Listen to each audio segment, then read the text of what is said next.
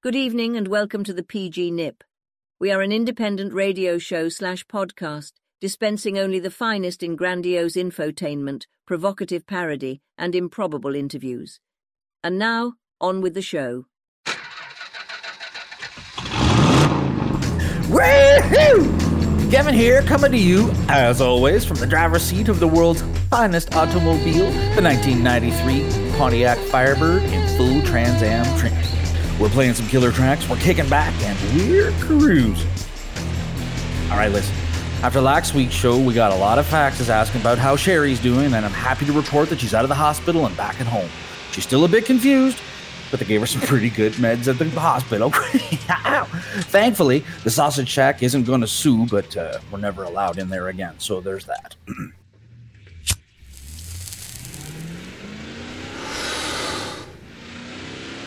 okay, tonight we're going to check out some killer tracks that my buddy Vugan suggested we haven't listened to. I haven't even heard them yet, so we're going on this ride together. Woo! Okay, here. Here's one he gave me on cassette. The label just says, Man. I, I don't know what to expect. Oh, hang, on, hang on, hang on. What the fuck? What the fuck is this? Ah, you okay, man? Uh, yeah, I'm okay. Why? Who's asking? Well, it's just you got your pecker hanging out there, bud. What the f- Kevin, is that you? yeah, yeah, it's me, you old whisker biscuit. What are you up to? Same as always, man. You just cruising? Yeah, just listening to some tracks with my live stream crew. Say hi. Hi, crew. What you listening to tonight? Well, we got some tapes from the Vugan and a couple of deep cuts from the Wilhelm Street Boys from around 2002. Killer. Anyways, I gotta run, Kev. Drop me a fax next week. I got some stuff for you. Okay, thanks, man. Catch you later.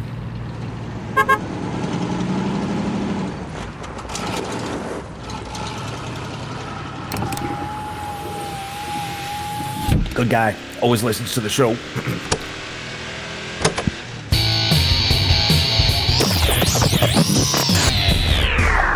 Man, shit. Okay, all right. Well, well uh, that tape's fuckered. Okay, well, uh, hope it's not his only copy.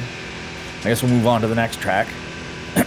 Here's a stray CD I found behind the dryer the other day. It's a bit scratched up, but it says Polish baloney. So if it's what I think it is, we're in for a hell of a. Well, hello.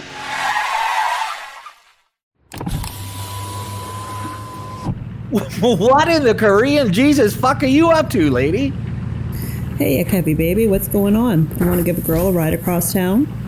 Oh, where are you going? Up to Vugan's place. No, no, I gotta steer clear of there for the next bit. I killed one of his tapes. Damn, Kev, glad I ain't you. I, it'll be all right. I'll, I'll take it home and get it fixed up. Hope so. Hey, how's Sherry? I heard about the shack business. She'll be fine. It's kind of shocking how much damage sauerkraut could cause to plumbing, though. What's that now? I thought she busted the place up. Oh, oh what, what do you mean? What did you hear? Jenny Constance Quigg told me that she had a spaz at the East Side Sausage Shack and broke some shit, but busted her hand. well, she did wreck the spot, yeah, but no, nothing like that. We were getting some audio for the show, right? And I challenged her to eat the whole bucket of kraut. Of course, she's game, so she says, Watch this, asshole, and downs the whole thing in like three minutes. Good lord.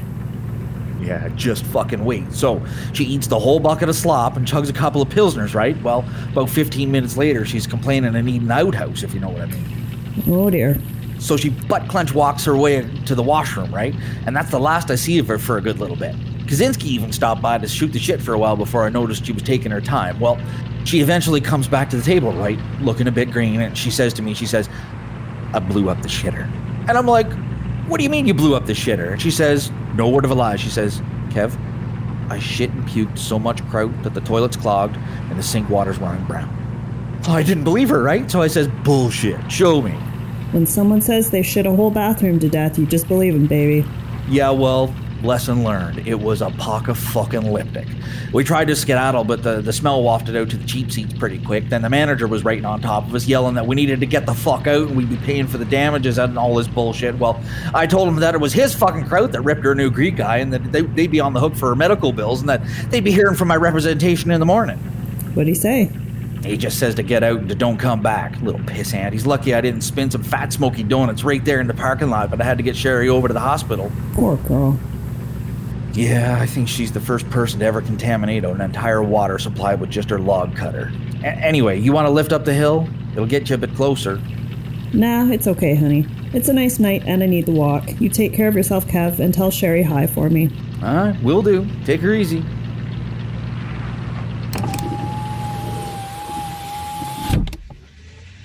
That's a crazy chick, man. I once watched her fight her own sister until neither of them could hardly walk. They were fighting over some man, or maybe it was cheese or something. Hell, I don't remember, but somebody lost some hair that night. All right, finally, back to the Tunes crew. We got this disc Polish baloney going here, but it's not what I was hoping for. I thought it was going to be the Wilhelm Boys, but it turns out it's just a recording I did of myself back in like 06, drunk off my ass at home alone singing ACDC B-sides. I don't think that I can play those here for copyright reasons, so we'll try to find something else to listen. Oh, now what in the fresh produce fuck is happening now?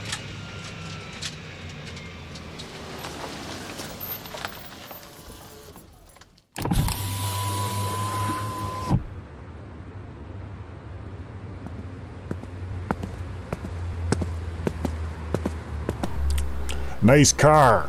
Thanks. It's a classic. The signal lights work on this classic? Sure do, officer. That's weird because you didn't signal pulling away from the curb back there. Ooh, so yeah, that's my bad, officer. I was just uh I was just listening to some killer tracks here. License and registration, please. Of course. Kevin.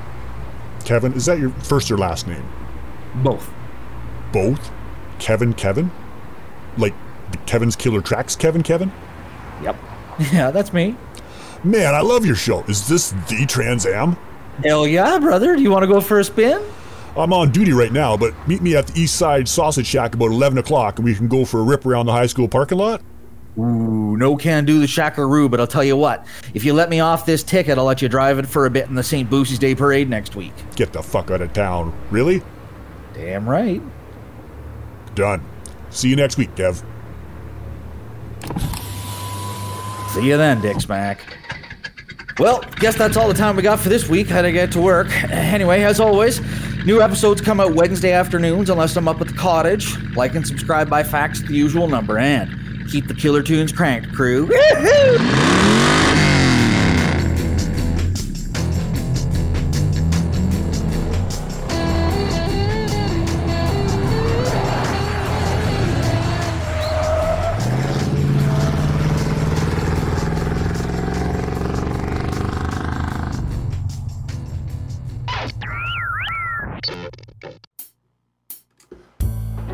You having a classy dinner party soon? Do you need something a little more exotic than your father's Grey Poupon to jazz up your hors d'oeuvres? Discover the culinary secretions we've mastered and try our new creamy gentleman's relish with notes of saffron and Belgian ambergris. Now available in a convenient squeeze bottle. Just apply a good firm grip and an oscillating motion, and you will soon spurt out just the right amount of spunky accompaniment for your cheeseboard, charcuterie, or artisan sourdough flatbreads. Find new passion in condiments. Try a mouthful today of gentleman's relish. Mmm. And welcome back to the program. There's still lots of interviews with interesting folks coming up this afternoon, including a story about a clan of Sasquatches who are really moving up in society. And up next, we've got. Uh, hey, Rick, what's up? Hey man, check out this new tape measure I just got at Canadian Tire last night. It's got inches, pixels, and cubits on it, and I can dangle her out about 14 feet before it flops over, just like in college. Uh, uh man, did, didn't you see the trademark policy statement from the station manager last week? The TPS report? What about it? We're not allowed to mention Canadian Tire on the show anymore. What, are you, are you serious? I thought that was just part of the skit that the writers put in. No, no, it's real. There's there's that whole legal matter going on that started that incident in Winnipeg a few months ago. So so please just d- don't mention Canadian Tire anymore when we're recording, even if it's in a positive light. We just we're gonna have to edit all this out before the show gets aired anyway. Ah, okay, sorry man. I thought it was just some kind of inside joke. Uh, okay, what, what's up next here? Uh, what's those book reading jerk offs again? And now, Reader's Corner with Jensen Wilton. Good afternoon, I'm Jensen Willerton. On the show today, a discussion about Bradley Swa's seminal 1953 work, the genre bending, semi autobiographical adventure romance novel and annotated survivalist guidebook, I'll Make You Walk Up the River at Midnight. In the studio today are Meaford Post columnist and Bradley Swa biographer Davis Swa, no relation, television evangelist Reverend Percy Oakley, and writer and editor of restaurant placemat puzzles and word games Jenny Constance Quigg. Does anyone have any memories of this book from childhood or adolescence? And if so, how did it make an impact on the young you? Reverend Oakley? Uh, well, as I recall, every young boy in my family, and it seemed in the whole world, had a copy of River at Midnight, and we all studied it judiciously. You have to have your own copy, you see, because of the ledgers that need to be kept, and being able to accurately track your partner's coordinates is essential. I must admit, likely as with every young man, and perhaps every young woman, I found the more sexually explicit chapters most interesting at first. It is with a certain measure of maturity now that I see that the catalog of shortwave radio frequencies and the pull out topographical maps are where the real lessons lie. Davis Swa, how much of River at Midnight can be considered autobiography, and how much is embellished fiction? There are certainly retellings of grand adventures that, as best we can tell, are quite true. I'm thinking here of the homemade explosives and the holding of equipment as collateral for payment from a drug cartel. But others are suspected of being exaggerated accounts or more likely outright fabrications. The Satan Ducks and the Dirty Deed, for example. Jenny Constance Quigg, you recently published a placemat that prominently featured a bit of Bradley Swa trivia. What was that? In one of the crossword puzzles, one down, five letters, his favorite thing to eat. Put. Correct, Davis. Swa was a notorious pussy hound. Aren't we all? Reverend, does Swa's obvious distaste for organized religion taint in any way your enjoyment of the work of, or the lessons that can be taken from it? Uh, not especially, Jensen, no. Each man and woman must forge their own path to their own version of faith, or to no faith at all. I don't hold that against the author. Finding our place in the universe is a complicated affair, and the questions posed on that journey can only be answered from within each of us, uniquely. I believe our esteemed author gives a good accounting for how he arrived at his station and provides ample justification for it. In fact, many times I have been given pause when reading and rereading certain chapters. He's so subtle with language that it'll, it'll, often be just a simple turn of phrase in a rant about lawns or a discussion about the inflection point between sensible investing and pissing it all away, but something, something will force me to dig deeper into understanding my own mind and my own self. I love that about this book. What we find in River at Midnight are compelling reasons to keep looking, to keep searching, to keep striving for some meaning in this life. Hmm. Davis, you've been to Swa's birthplace and childhood homes. Is there anything we might find surprising about those places that might have contributed to his writing? Well, it's likely unsurprising that that little island made an indelible mark on the man. Let me share a short passage from the chapter entitled Morning Glory. Been in the bush six days now. Right knee hurts a bit, but I'm soldiering on. So far, have only seen puffins and caribou, and that one hot chick. Out here, we don't see many people this far back, but I'm always thankful for the scenery and time to think. It occurred to me last night, as I was laying down to sleep under the stars, and the considerable influence of gin and dope, that life out here could be better with a little companionship, but that I wouldn't want to disturb the peace that the solitude brings me. Still, would be nice to get a Hummer in the morning before getting back on the trail. A good reminder that a decent Hummer is good for morale. Amen. Jenny, your side gig as an amateur GIS and geomatics analyst, how do you account for the inaccuracies in some of Swa's surveys of the inland water passages in upper and eastern continental North America? That's an excellent question. We know that he spent a great deal of his time in the forest inebriated, so those maps aren't always as reliable as we might like them to be. So true, so true. My youngest brother and I once tried to dead reckon a line between our home beside the church up to the titty bar up the holler, but the maps were simply too far to plumb to make our journey efficiently enough. Eventually, our father caught us after dark, many hours after we were supposed to have been asleep near the chip wagon, begging for change for the bus for, for a ride home. I guess it's best he found us rather than some Swedish pervert or the like, but this was the spirit of adventure that River at Midnight instilled in us. We wanted to be out there, blazing our own trail, finding the nooks and crannies that had been theretofore hidden from us. It really is a remarkable work, but it shouldn't be taken as gospel in terms of being a navigational aid. Davis, last word to you. What else is there to say? If you were young in the 1950s and 60s, you knew the name Bradley Swell, and you'd likely read River at Midnight. It's not perfect, of course, but there is no greater work of survivalist quasi-erotica. That it didn't win the Nobel or Pulitzer seems unjust. Okay, well, I guess that wraps it up for Reader's Corner this week. Thank you all for being here. Join me and my panel next week when we discuss Tim Warren's disturbingly dark It's All Roses and Rainbows from Here, ladies.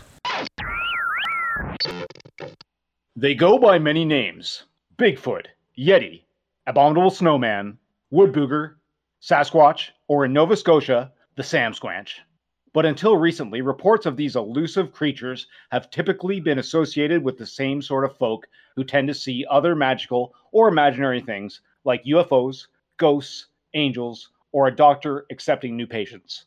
In 1998, a pair of hikers had an encounter in Valhalla Provincial Park near Castlegar, and though the response from the media was skeptical at best, many Sasquatch aficionados believe it is the most accurate description to date. Here is a clip from that interview, originally aired by CBC Kelowna.